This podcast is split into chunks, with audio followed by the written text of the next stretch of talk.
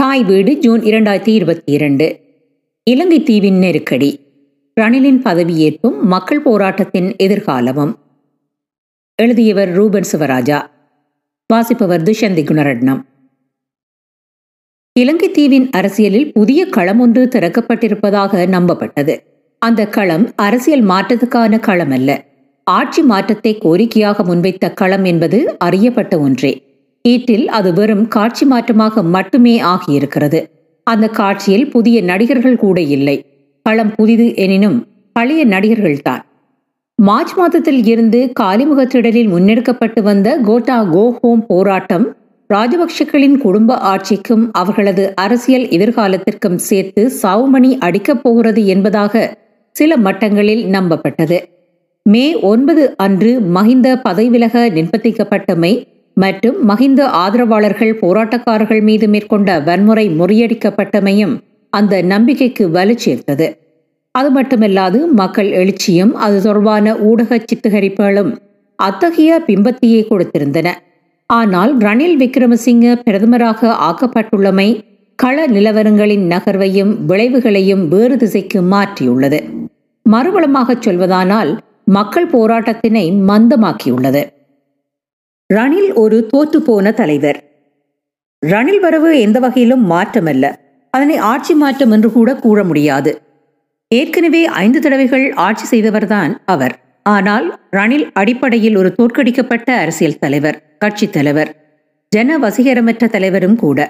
கடந்த 2020 நடைபெற்ற நாடாளுமன்ற தேர்தலில் ஒரே ஒரு இடத்தினை, அதுவும் தேசிய பட்டியல் நியமனத்தின் மூலம் பெற்றது அவருடைய ஐக்கிய தேசிய கட்சி.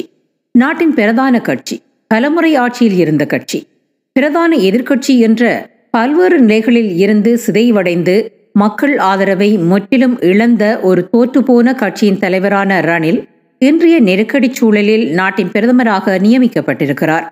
அது கோத்தபாய ராஜபக்சவுடனான ஏதோ ஒரு ஒப்பந்தத்தின் அடிப்படையில் நிகழ்ந்தேறியிருக்கிறது. அந்த ஒப்பந்தத்தின் முக்கிய அம்சங்களில் ஒன்று ராஜபக்சக்களை பாதுகாப்பது என்பதில் சந்தேகங்கள் இருக்க வாய்ப்பில்லை. பாதுகாப்பது என்பது சட்ட நடவடிக்கைகளில் இருந்து அவர்களை பாதுகாப்பது என்ற நேரடியான அர்த்தத்தை குறிக்கிறது. அத்தோடு மேற்குலகுடன் உரையாடாமல் மேக்கின் ஆசீர்வாதம் கிடைக்க பெறாமல் ரணில் இம்முடிவுக்கு வந்திருக்கவும் வாய்ப்பில்லை. ராஜபக்சேக்கள் தமக்கான கால அவகாசத்துடன் மீண்டும் அரசியலுக்குள் மறுபிரவேசம் செய்வது, குறிப்பாக நாமல் ராஜபக்சவின் மீண்டும் நாடாளுமன்றத்துக்கும் அரசியலுக்குமான மீள்வருகை சாத்தியமற்றதாகிவிடவில்லை. அரசியல் மாற்றத்துக்கான சாத்தியம். ரணிலின் வருகை மூலம் இலங்கை தீவின் பொருளாதாரத்தை மீளச் சரிப்படுத்தும் நகர்வுகள் சாத்தியப்படுவதற்கான வாய்ப்புகள் உள்ளன. சர்வதேச நாணய நிதியம், உலக வங்கி போன்றவற்றின் நிபந்தனைகளுக்கு கட்டுப்படுபவராக அல்லது அவற்றுக்கான உத்தரவாதத்தை வழங்குபவராக ரணில் இயங்குவார். உலக நாடுகளும் நிதி நிறுவனங்களும் கடன் மற்றும் மனிதாபிமான உதவிகளை வழங்க முன்வரக்கூடும். ரணில் அடிப்படையில் மேற்கின் செல்வாக்குடையவர், இன்னும் சொல்ல போனால் மேற்கின் செல்ல பிள்ளை. பொருளாதார நெருக்கடியை நிவர்த்தி செய்வதற்குரிய நிதியுதவிகள், கடனுதவிகளை துரிதப்படுத்தி பெறுவதற்கு ரணில் பிரதமராக இருப்பது பயனளிக்கும் என்பதை தவிர வேறெந்த அரசியல் மாற்றங்களையும் எதிர்பார்க்க முடியாது. மஹிந்தவை பதவி விலக வைத்தமை போராட்டத்தின் வெற்றி. மக்கள் போராட்டத்தின் அடிப்படையான சிக்கல் என்பது கோத்தபாயவை பதவியில் இருந்து அகற்றுவதை அவர்களுடைய முதன்மை கோரிக்கையாக முன்வைத்தமைதான். ஒரு எடுகோளாக கோத்தபாய பதவி விலக நிலை ஏற்படுவதாக வைத்துக் கொண்டால் ரணில் ஜனாதிபதியாகவும் ஆகுகின்ற வாய்ப்பும் உள்ளது. அப்படி நேரும் போது போராட்டக்காரர்களின் கோரிக்கை நிறைவேற்றப்பட்டுவிடும், போராட்டம் முடிவுக்கும் வந்துவிடும், ஆட்சி மாற்றமும் நிகழ்ந்துவிடும். ஒட்டுமொத்தத்தில் ரணில் பிரதமர் பொறுப்பினை ஏற்றுக்கொண்டமையின் மூலம் அல்லது ரணில் பிரதமராக ஆக்கப்பட்டமை போராட்டக்காரர்களின் கோரிக்கையும் இலங்கை தீவின் நிலவரம் தொடர்பான கவனக்குவிப்பும் திசை திருப்பப்பட்டுள்ளது. இனி ரணில் தலைமையிலான அரசாங்கம் என்ன செய்ய போகிறது என்பதன் மீதே கவனம் மையம் கொள்ளும். கோட்டா கோ ஹோம் கோரிக்கையின் பலவீனம். கோத்தா வீட்டுக்கு போ, எங்கள் பணத்தை திருப்பிக் கொடு என்பனவே போராட்டத்தின் முக்கிய பதாகைகள், கோஷங்களாக வெளிப்படுத்தப்பட்டன. இது தமது அன்றாட வாழ்வில் நெருக்கடியை ஏற்படுத்தியவர்கள் மீதான கூட்டு கோபம். ரணிலின் பதவியேற்பும் அதன் விளைவாக குறுகிய கால அடிப்படையில் ஏற்படக்கூடிய புதிய அமைச்சரவைகள், நாடாளுமன்ற தீர்மானங்கள், பொருளாதார முன்னேற்றங்களாலும் தணிந்துவிடக்கூடிய கோபம். தமது பொருளாதார வளங்களை கூறையாடிய ஒரு குடும்பத்தின் மீதான எதிர்ப்பு என்பதை தாண்டிய அரசியல் கோரிக்கைகள் போராட்டத்தில் முன்வைக்கப்படவில்லை அல்லது முன்னுரிமை பெறவில்லை. அடிப்படையான யாப்பு மறுசீரமைப்பு, ஜனநாயக, இனத்துவ பன்மைத்துவம், அதிகார பரவலாக்கல் போன்ற அடிப்படையான அரசியல் மாற்றங்களை கோரிக்கைகளாக முன்வைத்திருப்பதாக தெரியவில்லை. போராட்டம் ஒரு இனத்துவ, மொழித்துவ பன்மைத்துவத்தினை பிரதிபலிக்கவில்லை. பெரும்பான்மையாக சிங்கள மக்களை இப்போராட்டத்தில் திரண்டிருக்கின்றனர். தமிழ், முஸ்லிம் மக்கள் தூர நின்று அவதானித்துக் கொண்டிருக்கின்றனர். தமிழ் மக்கள் ஆங்காங்கே உதிரிகளாக சில மட்டங்களில் பங்கேற்றிருந்தாலும் முஸ்லிம்கள் கால்முகத்திடலில் இணைந்து கொள்ளவில்லை. மஹிந்த ஆதரவாளர்களின் வன்முறைகள். காலிபுகத்திடலில் அமைதியான முறையில் நடைபெற்று வந்த கோட்டா கோ ஹோம் போராட்டக்காரர்கள் மீது 9/5/2022 அன்று வன்முறையை தூண்டிவிட்டிருந்தனர் ராஜபக்சக்கள். அதன் மூலம் இராணுவ ஆட்சிக்கு தூவமிட்டிருக்கின்றதா என்ற கேள்விகள் எழுந்தன. வன்முறைகளை முடிவுக்கு கொண்டு வரவும் நாட்டின் பாதுகாப்பினை நிலைநாட்டவும் என்ற போர்வைகளில் இராணுவ ஆட்சியை கொண்டு வருவதற்கான திட்டம் கோத்தாவிடம் இருந்திருக்க வாய்ப்பிருக்கிறது. ஆனால் அப்படி எதுவும் இதுவரை நிகழ்ந்துவிடவில்லை. 2009 போரை முடிவுக்கு கொண்டு வந்த போதான ஸ்ரீலங்கா இராணுவத்தின் மோசமான போர் மீறல்கள் மற்றும் பாரிய மனித உரிமை மீறல்கள், மனிதத்துக்கு எதிரான குற்றச்சாட்டுகள் உள்ளன. அவை தமிழ் மக்களினது மட்டுமல்ல, சர்வதேச ரீதியிலான குற்றச்சாட்டுகளும் ஆகும். இவற்றுக்கான பொறுப்பு கூறல் தொடர்பான கோரிக்கைகள் இன்னமும் நீட்டு போகவில்லை. 2008-2009 சர்வதேசத்தின் பிரசன்னத்தை முற்றிலும் அகற்றிவிட்டு தமிழர்களுக்கு எதிரான போரை நடத்தி முடித்தது பௌத்த சிங்கள பேரினவாத அரசு. அன்றைய நாட்களில் வன்னியில் போர் முற்றுகைக்குள் இருந்த மக்களிடம் வெளியுலகோடு தொடர்பு கொள்ள தொலைபேசியோ சமூக ஊடக வசதிகளோ இருக்கவில்லை.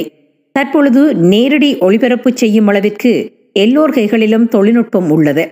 போராட்டக்காரர்கள் மீது வன்முறை கட்டவிழ்த்து விடப்பட்ட சில மணி நேரங்களுக்குள்ளேயே எத்தனையோ வன்முறைகளின் வீடியோ பதிவுகளும் நேரடி ஒளிபரப்புகளும் வெளிவந்தன.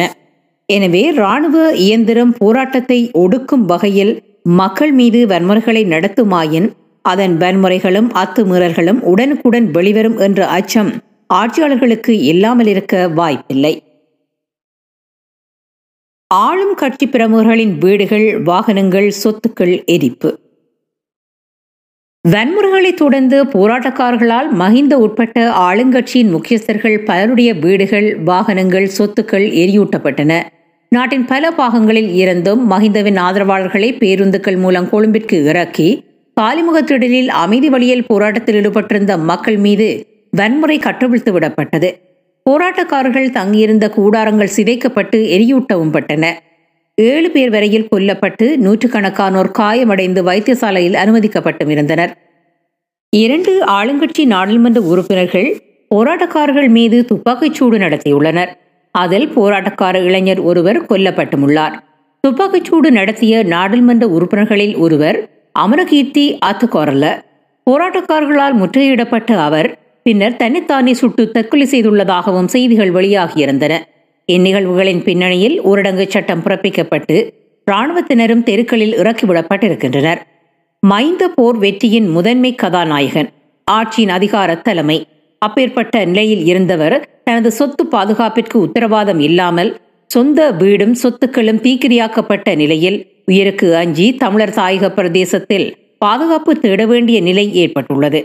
திருகோணமலை கடற்படை தளத்திற்கு இராணுவத்தின் உயர் பாதுகாப்புடன் அழைத்துச் செல்லப்பட்டு தங்க வைக்கப்பட்டிருக்கின்றார் என்ற தகவல்கள் வெளியாகியிருக்கின்றன. ரணிலின் அரசாங்கம். ரணிலின் முடிவுகளுக்குரிய நாடாளுமன்ற அங்கீகாரத்தை வழங்கப் போகிறவர்களில் பெரும்பான்மையானவர்கள் ராஜபக்சே கட்சியின் SLPP நாடாளுமன்ற உறுப்பினர்களே. அக்கட்சி ரணிலுக்கு முழுமையான ஆதரவினை வழங்கியுள்ளதோடு அமைச்சு பொறுப்புகளையும் பெற்றுள்ளன. பிரதான எதிர்கட்சியான சஜித் பிரேமதாச தலைமையிலான ஐக்கிய மக்கள் சக்தியும் வெளியில் இருந்து நல்ல விடயங்களை ஆதரிக்கப் போவதாக தெரிவித்திருக்கிறது. முன்னாள் ஜனாதிபதி மைத்திரிபால சிறிசேன தலைமை வகிக்கும் ஸ்ரீலங்கா சுதந்திர கட்சி ஆதரவளிப்பதாக கடிதம் மூலம் தெரிவித்திருக்கிறது. இப்படியாக கிட்டத்தட்ட ஸ்ரீலங்காவின் அனைத்து கட்சிகளும், சுயாதீன நாடாளுமன்ற குழுக்களும் உறுப்பினர்களும் ரணில் தலைமையிலான அரசாங்கத்திற்கு ஆதரவளிக்க முன்வந்துள்ளன. நாட்டின் பொருளாதாரம் சரி செய்யப்படும் போது ரணில் தனது இழந்த செல்வாக்கினை மீண்டும் கட்டியமைக்கின்ற புறநிலை ஏற்பட வாய்ப்புண்டு. சாதாரண பொதுமக்கள் பொருளாதார மீழ்ச்சியை உணரும் போது திருப்தியடைவர். போராட்டக்காரர்கள் தமது கோரிக்கைகளில் தொடர்ந்தும் உறுதியாக இருக்கின்ற போதிலும் புதிய இடைக்கால அரசாங்கத்திற்கான கால அவகாசம் என்ற அளவிலும் போராட்டக்காரர்கள் அமைதி காக்க நேரிடும். இந்த இடைப்பட்ட காலத்திற்குள் போராட்டத்தின் தீவிரம் குறைந்து போகின்ற புறநிலைகளே ரணில் மூலம் உறுதிப்படுத்தப்பட்டுள்ளது. சிங்கள தேசத்தின் அரசியல் யதார்த்தத்திலும் நிறுவனமயப்படுத்தப்பட்டுள்ள சிங்கள பௌத்த மனநிலையின் அனுபவங்களில் இருந்தும் பார்க்கும்போது பொருளாதாரத்தை நிமித்துவது மீட்பது என்பதை தாண்டிய மாற்றங்களுக்கான புறநிலைகள் தென்படவில்லை. அதுகூட எத்தனை தூரம் நிலைகொள் பொருளாதார மீட்பாக அமையும் என்பதும் கேள்விக்குரியதே.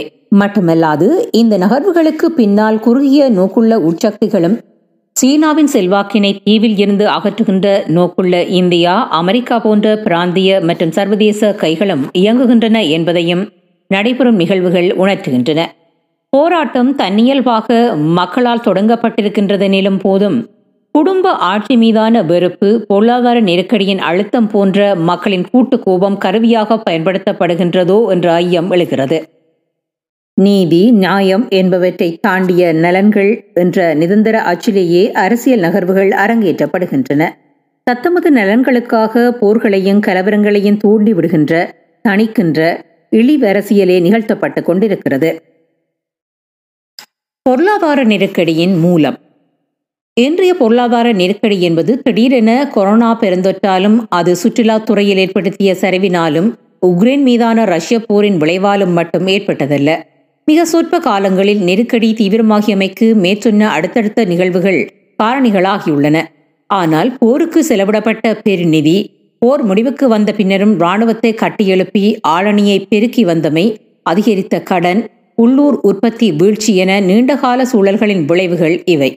போரை இத்தனை காலம் மூர்க்கமாக நடத்திய போது அது ஒட்டுமொத்த தேசத்தினதும் பொருளாதாரத்தை நீண்டகால அடிப்படையில் சிதைக்கக்கூடியது என்பது எதுவு கூறப்பட்ட ஒன்றே.